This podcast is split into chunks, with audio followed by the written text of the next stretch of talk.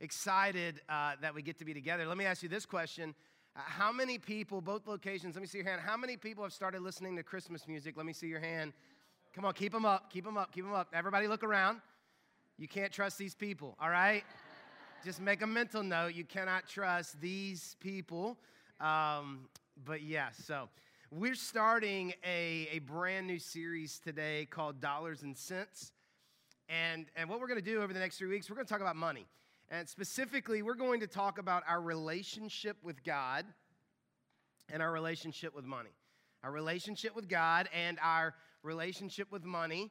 Uh, and you may not say it that way or think of it that way, but here's what I can promise you you have a relationship with money. And, uh, and your relationship with God should change your relationship with, with money. And so we're going to talk about that. Now, our heart is always to be as helpful as possible. We, wanna, we don't want to just preach at you.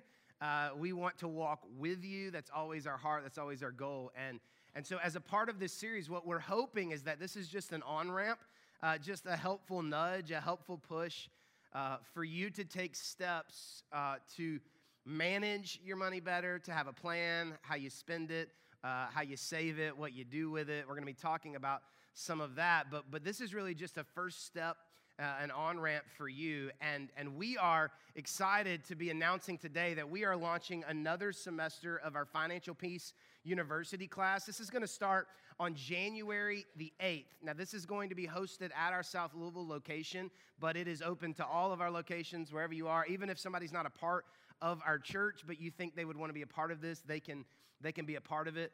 Uh, but we, we love FPU. Uh, I think, I should have confirmed this before I said it, but I'm almost positive all of our staff has been through it. Most of our leaders have been through it. And uh, we believe in this. And, and I, I, asked our leaders of FPU this week if they could give me just some, some, some updates on what FPU has done and how it has helped our church. And these just blew my mind. I want to share them with you that we have had over 50. Uh, 55, 56 families who have graduated over the years from FPU, and those families have paid off 232,537 uh, let's try this again $232,537.45. That's unbelievable. Yeah, it's better than that, but that's okay. And then uh, they have saved $301,010.70. So that is a positive financial turnaround of $533,548.15. That is now is a good time to clap. That's incredible.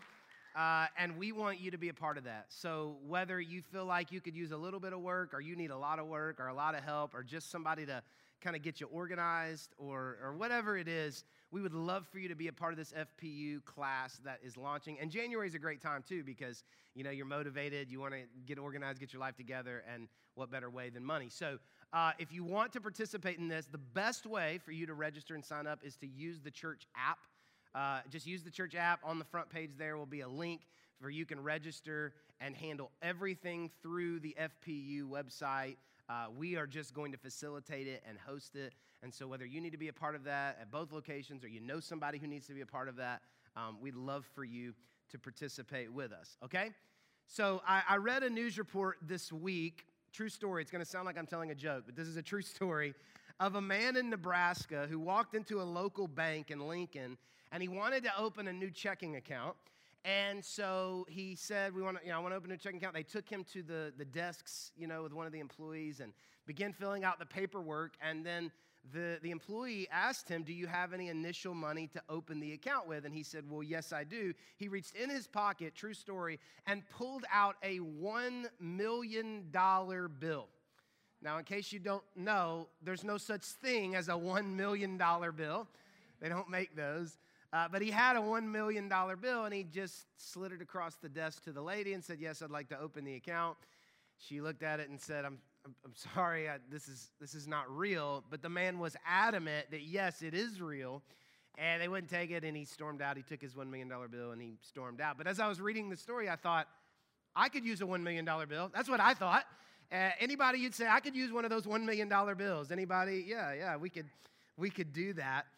And the reality is, for the majority of people in the room and in our country, money is not a pleasant topic because it's a painful topic. We are we're struggling, feeling the pressure and pain of, of, of debt. Here's, here's some stats for you. One third of all Americans are overdue on their credit card debt.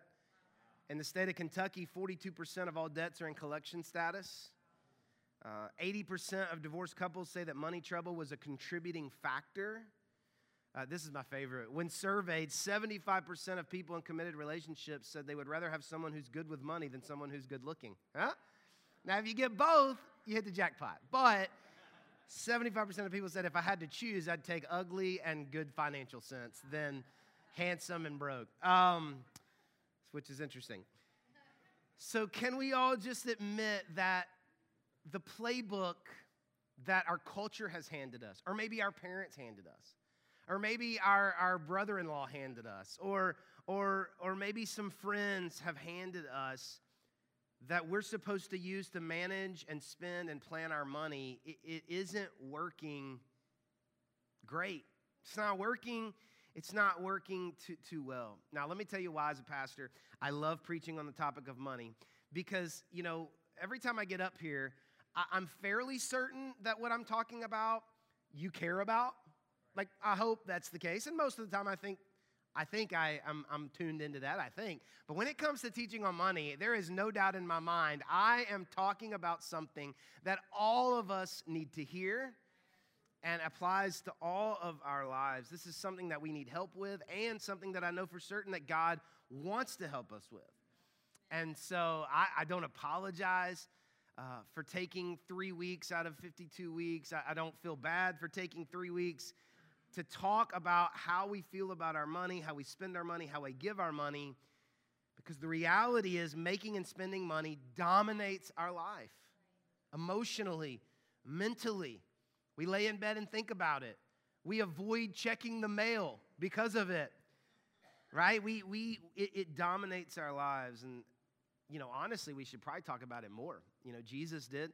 Um, 38 parables Jesus told in Matthew, Mark, Luke, and John. 16 of them were about how to handle money and possessions.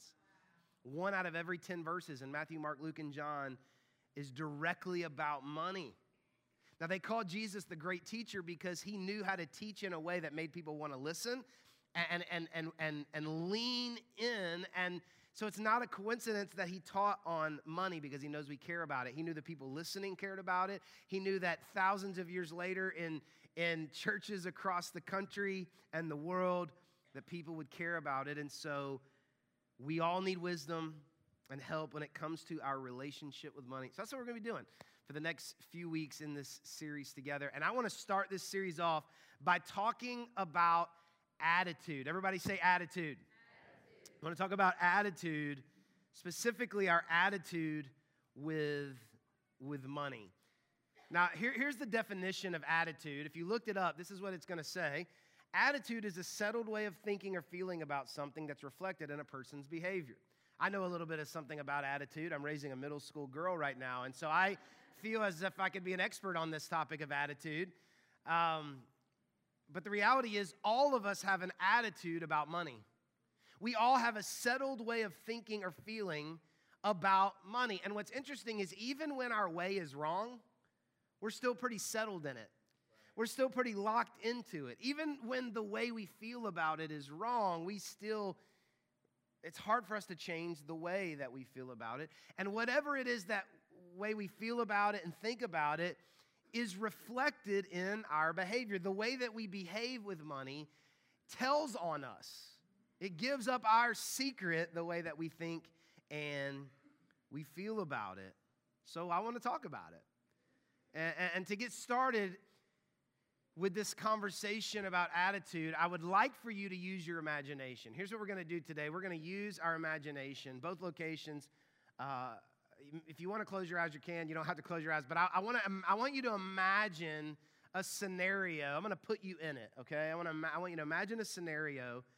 And in this scenario, you are a financial planner, or, or a life coach or a spiritual leader or a coach. You are somebody that your job is to give people advice, okay? And so on this particular day in your office or your career, you're assistant tells you that you have two appointments. The, the first appointment is with an elderly, widowed woman, and she shows up and she begins to tell you her story. She was widowed six years ago, her husband passed away, and then she had a little nest egg, but someone took advantage of that and, and, and pretty much stole what she had. And she doesn't have anything left. The only thing she has left is $100. That's all she has. To her name is $100. And she tells you that she has that $100 in her purse. And she feels like God wants her to give it to her church. That's all she's got left. And she feels like God told me, God wants me, God is leading me to give that to my church. And she wants to know if you think that's a good idea. She would like your opinion because this is what you do for a living. Do you think that's a good idea that she would give all she has left, which is only $100 to the church? If, if you were put in that position, what advice would you give her? What would you say? If you were anything like me, here's what I would want to say. Here's what I'd want to say Wow. I mean, that's unbelievable. I love your heart. I know God loves your heart. It's the thought that counts. And so, God would not want you to give your last $100. You got to buy groceries. We, we got to figure out. Matter of fact, I need to help you find a place to stay or to go. Is there anybody I can call? Like, I love your heart. I love that you're trying to follow God. I love that you are trying to be sensitive and obedient to God wow, thank you. I wish there were more people like you, but let's don't be crazy, okay? Let's don't be crazy. Let's make a good, wise decision. You'd probably say something similar to that. Like, you know, I mean, for most of us, some of you are gonna be crazy. You're gonna say, like, hey, take it to the boat and play roulette. Okay, so that's what some of you are gonna say. It's fine. And, and then, but but most of us are gonna say something along the lines of, your heart is amazing, but let's be smart about it, right? Well, your second appointment that day in this scenario uh, that we're using our imagination is with a, is with a middle aged, good looking, successful businessman. He shows up at his appointment. He begins to tell you his story, and he says that um, he started this business about 15 years ago, and it has just taken off. And he's doing incredibly well. His family is doing incredibly well. All of his investments are growing. All of his employees love working for him. All of his expansion has worked. He's got the Midas touch. Like it is, it's just working for him. And he tells you that he's a part of a church and he tells you that he gives to charities and he tries to help and he sponsors his kids' ball teams and he, you know, he, he, he tries to, you know, do some generous things with the money. But he also tells you that uh, him and his wife have been talking, and they've decided that they want to tear down the house that they live in now and they want to build a bigger one. And he wants to know do you think that's a good idea? How do you feel about that? What advice would you give him? What advice would you give him? If you're anything like me, here's the advice I would want to give him. Wow, that's unbelievable. I think it's so amazing how God has blessed your life. I think your hard work is paying off. I think your wisdom and investments is paying off. I, I, I, am just excited for you. And man, if you, if you can afford it, you know, to tear down that house and build another one, like, I say go for it. There would even be a part of me that would want, like, to say something like, I, I hope that I can be in your position one day. I, I, that would be a pretty amazing life. And as we think about in this scenario, the advice we would give to the, to, to the widowed woman with $100 left or the successful businessman who can seem to do no wrong, that advice seems to be good advice, seems to be wise advice, it seems to be reasonable advice. But I wonder what Jesus would say if a widowed woman with $100 left came to him or a successful businessman came to him with the exact same scenarios, what would Jesus say to, to, to both of those people? Well, unfortunately, we don't know what Jesus said because the Bible doesn't have anything helpful to say to us. I'm kidding, that's not true. The Bible has so many things to say to us about our lives. And in the Bible is actually two scenarios that are exactly what I just described to you because that's the way the Bible works. The Bible uh, uh, it talks to us and teaches us practically about our lives right where we are with what we're dealing with and what we're feeling. And so we don't have to guess. Very rarely do you ever have to guess what would Jesus say about it. We know what Jesus would say about it. So I'm going to read a couple of parts of the Bible. This is going to be on your sermon guide as well. Hopefully you grabbed one of those. But the first story about the widowed woman is in Mark chapter 12. Mark chapter 12, and we're going to start with verse 41. Mark chapter 12, verse 41. And this is what it says. It says, Jesus sat down near the collection box in the temple and watched as the crowds dropped in their money. Now, we're going to keep reading, but let's just stop for a second because that's intimidating, right? I mean, it's one thing it, just in general, if like, you know, like a leader is just like watching over the offering, you know, and seeing what you're putting in, you know, that's one thing. But Jesus, can you imagine going to church and be like, oh, who's the new guy? They're like, oh, it's the Son of God. And, and it's like, well, what's he doing? It's like, oh, he's just seeing what everybody's given. Like, that is incredibly intimidating. And it's also really troubling if our attitude about money is that Jesus doesn't care what we do with it or how we spend it or how we give it or, you know, he obviously, unapologetically, really cares. And he's watching this because he wants to to teach his disciples, teach us a lesson. So let's keep reading. He's watching. He's just, he's, he's standing there watching what people put in. And then it says, many rich people put in large amounts. Verse 42 Then a poor widow came and dropped in two small coins. Jesus called his disciples to him and said, Here's the lesson he wants to teach. I tell you the truth. This poor widow has given more than all the others who are making contributions. For they gave a tiny part of their surplus, but she, poor as she is, has given everything that she has to live on.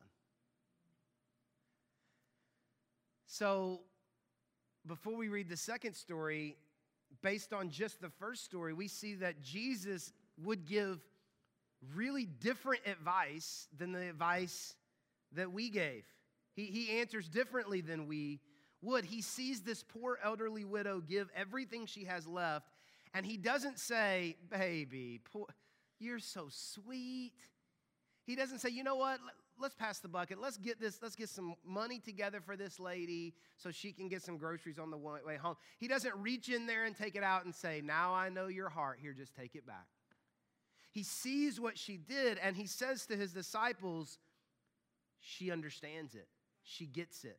She's doing it right. He commends her for what she she does. Now, before anybody gets nervous, just know that the point of this message today is not that we should all empty our bank accounts every Sunday. Matter of fact, we've got bank account direct deposit slips coming right now down the aisle. No, that's not what we're talking about. This is not even really a message about giving. It's a message about attitude. So, so if you're getting nervous that like we're going to ask for your checking account number in a moment, take a breath. Just hang tight because this we're talking attitude. We're going to we're going to go a little bit different direction maybe than you would think. So let's look at the second story of the successful businessman. And that one is in Luke chapter 12. Luke chapter 12. We'll start with verse 16. Luke 12 starting with 16, okay? Here's what it says. Then he told them a story, talking about Jesus. Jesus tells a story. He says, A rich man had a fertile farm that produced fine crops. And he said to himself, What should I do? I don't have room for all my crops. Then he said, I know, I'll tear down my barns and build bigger ones.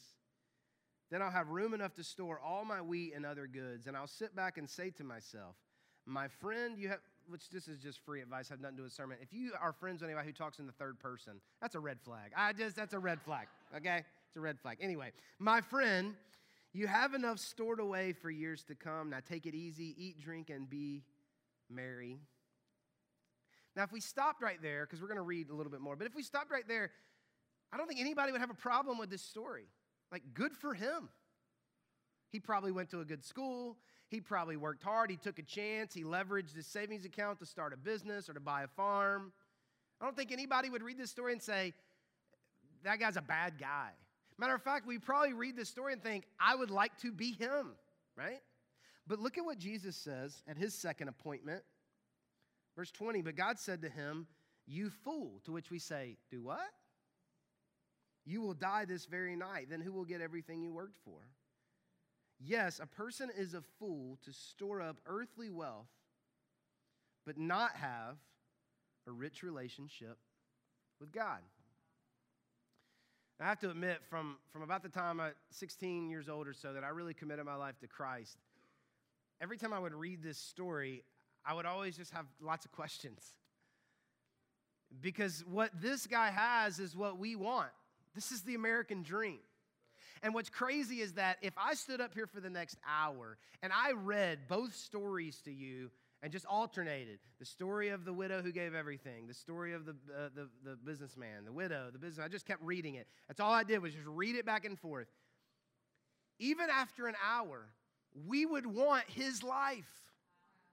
Even though we know that Jesus commended her and called him a fool. So even if I told you, hey, listen, just a heads up, this first story, Jesus really loved this. He did not like this. I'm going to read it to you. Even though we know he loved this and didn't like this, we'd say, but I want that. I want that.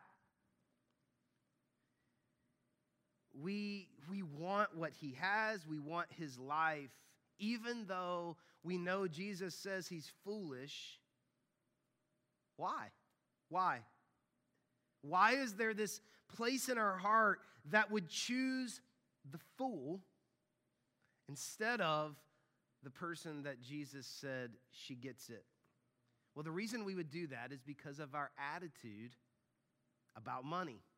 Now, I want to read three more verses and then we're going to we're to be done uh, reading the, the verses. But in Luke 12, where we just were, if you go back to verse 13, right before Jesus told the story that we just read, just three verses, starting in 13. It says, Then someone called from the crowd, Teacher, talking about Jesus, please tell my brother to divide our father's estate with me. And Jesus replied, Friend, who made me a judge over you to decide such things as that? In other words, Jesus is like, I'm not getting involved in like reading the will and stuff, right? 15. Then he said, Jesus, Beware, guard against every kind of greed. Life is not measured by how much you own. And then he tells the story that we just read. So this, this, this guy shows up and says, Jesus, tell my brother to split the money with me. Like this is not a this is not a Bible age problem. This is an every generation problem. Nothing reveals divides and tension in family, and nothing reveals what's in our heart more than divvying up the parents' estate, right? And so he comes to Jesus. He's like, Jesus, get involved in this, man, because my brother's taking my stuff. And Jesus says, I'm not going to get involved in your family drama, but let me speak to the underlying issue. The problem is not the will, the problem is your heart. And let me speak to that. And he gives us a warning watch out. Watch out. Beware of every kind of greed. Wow. We think greed is just one kind, but there's all kinds of greed. And Jesus says the reason that you're upset about this will is because of the greed that is in your heart. Now, you might be thinking, this is great. Like, I'm exempt from the sermon now because I'm not greedy. Have you seen my house, Jason? I'm not greedy. I live in the South End. I'm not greedy. I, I, I'm, I'm, I'm not rich. I give to charities. I drive old cars that I pay cash for. I'm not greedy. But greed is not a rich person problem. Greed is an everybody problem. It's an everybody problem. Greed is that little voice in your head that looks at your friend's new home that they invited you over for like a housewarming party, and it's about 400 square feet bigger than yours, and you go, We need to put our house on the market. You know, now would be a good time to sell. That's in there. Greed is that feeling of satisfaction that you get when you pull into your driveway and see the Amazon box on the front steps. Just that endorphin release, right? Greed is that pull in your heart when you hear that the new iPhone uh, or the new AirPod Pros are coming out, or the Apple Watch you have is nice, but the new one, you know, can tell if you, you know, fall off a ladder and you need that. And so, like, you want that. There is this pull in your heart. Greed is the driving desire for more. And what makes it so hard to detect in our lives is that we're surrounded by it, it is completely normal. So it doesn't feel as if it's wrong because it's normal. We're surrounded by it. Now, for the time that we have left, here's what I want to do. I want to go back and I want to look at the details of this guy's life and I want to figure out why would Jesus call him a fool? Why would Jesus call him a fool? Well, we know, first detail, we know that he was a successful farmer. So did Jesus call him a fool because he was good at his job? No. No. God created farms and farmers to feed the world. There's nothing wrong with someone being good at farming or accounting or sales or construction or any other job. Whatever it is that you do, you need to know there's nothing wrong with you being great at it. Matter of fact, I would go as far as to say the Bible teaches that, that we want you and God wants you to be the best at it so that when people say, Why are you so good? you say, Jesus. Right? And so like being successful and good at your job is not a problem. God wants you to be good at your job. That's not it. The second detail is that we know he had wealth. Now, this is where it gets tricky because depending on what kind of church you were raised in or family you were raised in, it's easy to believe that the problem with this guy was he had money. Even culturally now, uh, you know, it, it's very easy to look at people with money and say they're the problem. To, to look at people with money and say, well, well, obviously, you know, the only way you get money is to do something wrong or illegal or to take advantage of people, right? And so maybe that's what it is. Maybe Jesus agreed, and the problem is that he was wealthy. Well, that's not why Jesus called him wealthy. As people who believe in Jesus, we believe that God is our provider. So if this man had wealth, we believe that God gave it to him. We even believe that people who don't follow Jesus, who have money, that, that the resources that all of us have, whether you follow Jesus or you don't, we believe that God is our provider, that God orchestrates the pieces of our life. And so we believe that people who have, have because God has provided them. And even if they have gotten it through uh, wrong means, we believe that God is going to use that for a reason or to teach a lesson or to, or to do something across generations that we're not even uh, in tune with, knowing what God is doing. So we don't look at people with money and say, well, God's really mad at them. We look at people with money and say, God's doing something, God's up to something. And so if he had wealth, we believe God gave it to him. Everybody listen to me. Having money is not evil. Having money is not evil.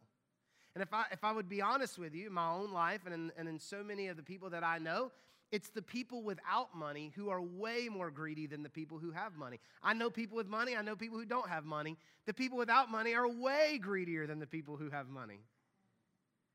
And so be careful that you don't, in your heart, think money equals evil. Money is paper, money is metal, money is, is, is I don't know, is it copper? I don't know what it is, but you know what I mean. It's, it's, it's, it's just materials, right? Value is placed on it by the government, and then even more value is placed on it by our hearts. But it's just, it's just money. And, here's what the Bible teaches the Bible teaches that, that it's not evil and that hardworking, wise people will prosper. So it's also entirely possible that if you see somebody in your life who has money, they may be incredibly hardworking and wise and have been smart with their money. Most of the people who act like they have it don't have it, and most of the people who don't act like they have it have lots of it, right? And so just be careful that you judge somebody's, you know, wealth by what they drive or whatever that is. Jesus is not concerned with that element of this guy's story. If he's not a fool because he's good at his job or successful or wealthy, why did Jesus say it? Jesus said it because of his attitude about money. Now, it's so subtle that, that you probably didn't even see it in the story. It's so subtle that we can believe that God's desire for our life is exactly what this man had. Look at what he had a successful career, home ownership, saving for the future, and eventually retirement. What's wrong with that? He had success, home ownership, saving for the future, and retirement. That's amazing. If we're not careful, we can make the American dream God's dream for our life. But that's not necessarily not necessarily true. And this man looks at what he has and he's like, Man, you've done good. He's talking in the third person to himself. He calls himself my friend. So he says, My friend, you've done good. Kick back, retire, enjoy what you've got. That's what he's saying, right? What's wrong with that? It's a valid question, and the answer is nothing. Man, you got a lot, tear it down, build bigger ones, enjoy it, eat good, live good. That's great. What's wrong with that, Jason? Nothing. If there's no eternity, nothing. If there's no resurrection, nothing if believers don't go to heaven. If there's nothing after this life, then hear me enjoy and maximize the enjoyment of this life. Live it up. Eat as good as you can. Buy everything you can. Build it as big as you can because there's nothing after.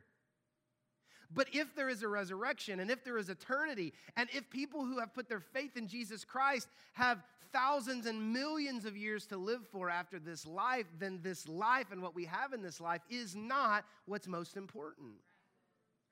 Now, that's not just me saying this. I want you to know it's not just Jason coming up with something. This is actually what the Bible says. I want to read it to you. It's in 1 Corinthians chapter 15, just one verse. It's what the Apostle Paul said. Look at this. Apostle Paul said, And if there's no resurrection, let's party it up. If there's no resurrection, let's feast and let's drink because we all gonna die. It's a morbid view of life, but it is a phenomenal philosophy if you believe that there's nothing after this life if there's no eternity or resurrection or our hope in Jesus doesn't promise us a life to come, then why are you wasting a Sunday morning in church? Why would you put money in the offering? Why would you give to help somebody who's down on their luck? Don't waste your money on any of those things. Go buy another boat, another house. Do it. There's no point to not if there's no resurrection? And that's exactly what the man said in the story build bigger barns, eat, drink, and be merry. And Jesus shows up and's like, okay, let's play this out. You die tonight. What you got? That's what happens. Jesus shows up and says, You're a fool because you're going to die this night. And then what do you got? a big estate for a judge to hand out to people? And when you die, Jesus says, now I'm paraphrasing, but Jesus says to this man, when you die, there's going to be two scales that judge your life. He was rich in this world or he was rich towards God. Now, Jesus did not say that you can't be rich in this world and rich towards God. He just said in this man's life, his focus and what was most important to him was being rich in this world, right? That's what he said.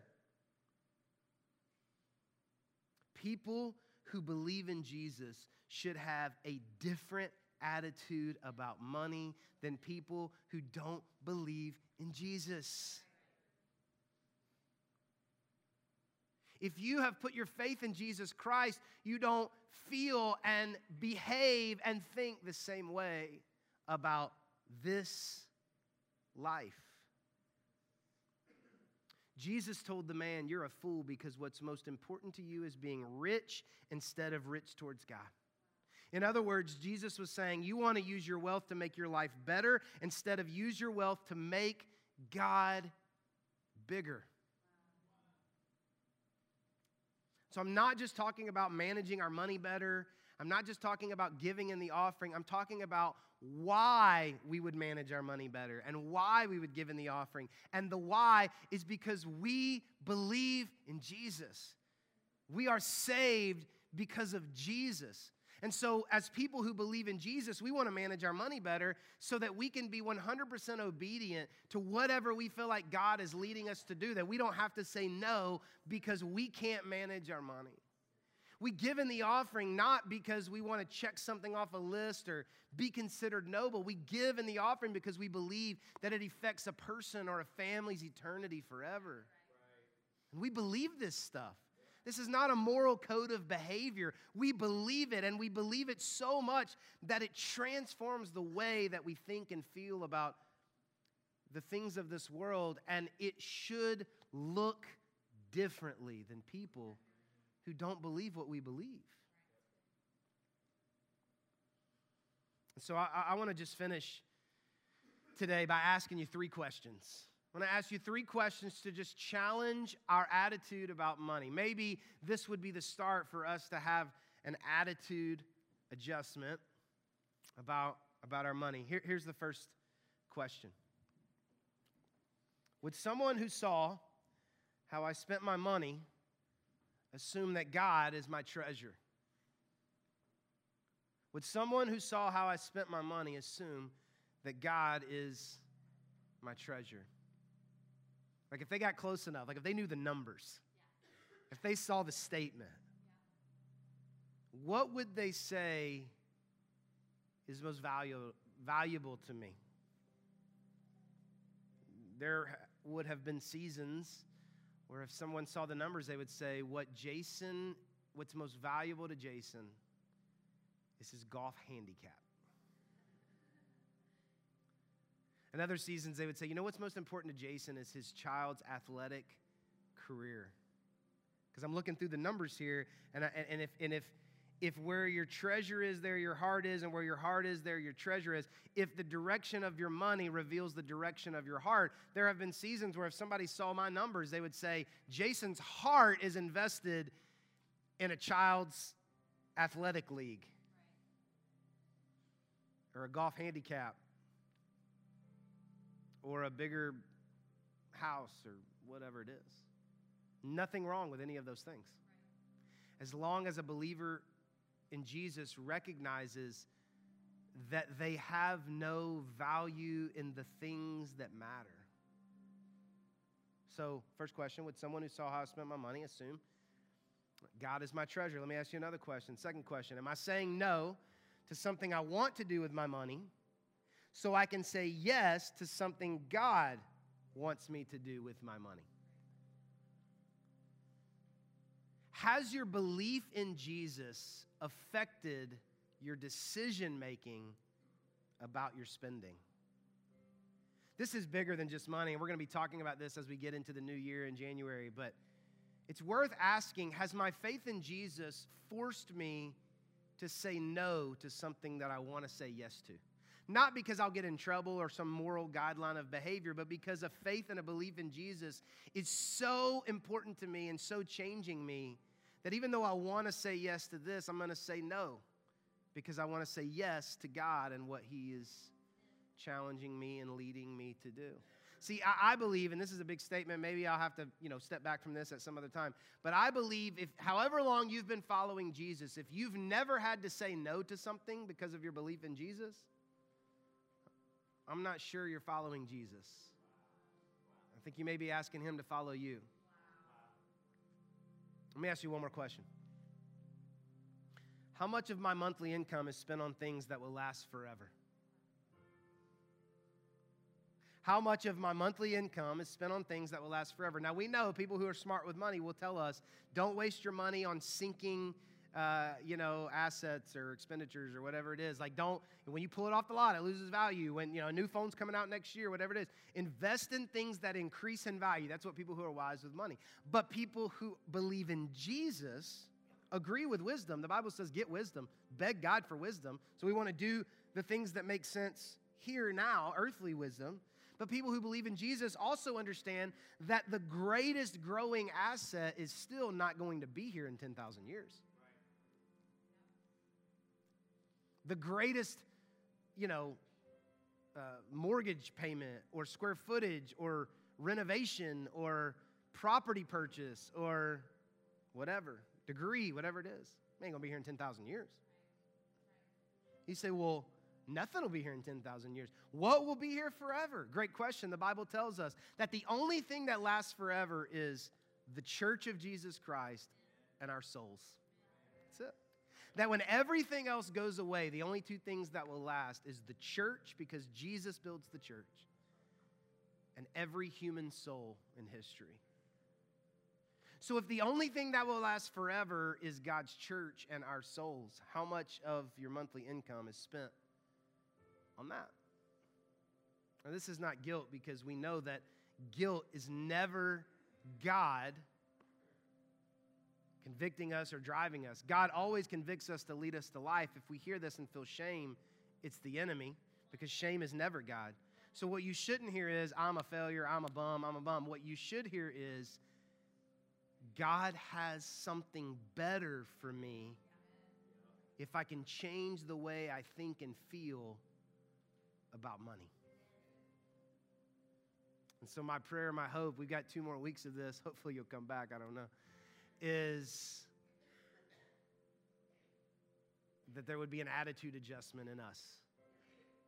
I believe in Jesus, so I don't think about, spend, plan, or save my money the same way as someone who doesn't believe in Jesus, because I believe in eternity.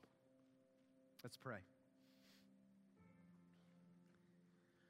God, thank you for Jesus. Thank you, God, that you modeled to us the greatest attitude and sacrifice when it comes to giving. When you gave Jesus to come to this earth, to die on the cross, to be raised from the dead, so that we could have a relationship with you. And so, God, I pray that every person who is hearing my voice right now would be challenged and convicted by the Holy Spirit to review their attitude, their thoughts, their feelings about money, their desire to be rich now, their, their, the, the things they believe that will make them happy or fulfill them now. God, is the way that we feel about money and possessions and things, does it line up with eternity? Are we building treasures for this earth? Are we building treasures for the life to come? Help us to believe, God, that what you have for us is better than some short term purchase, account, benefit, enjoyment now. In Jesus' name we pray. Amen.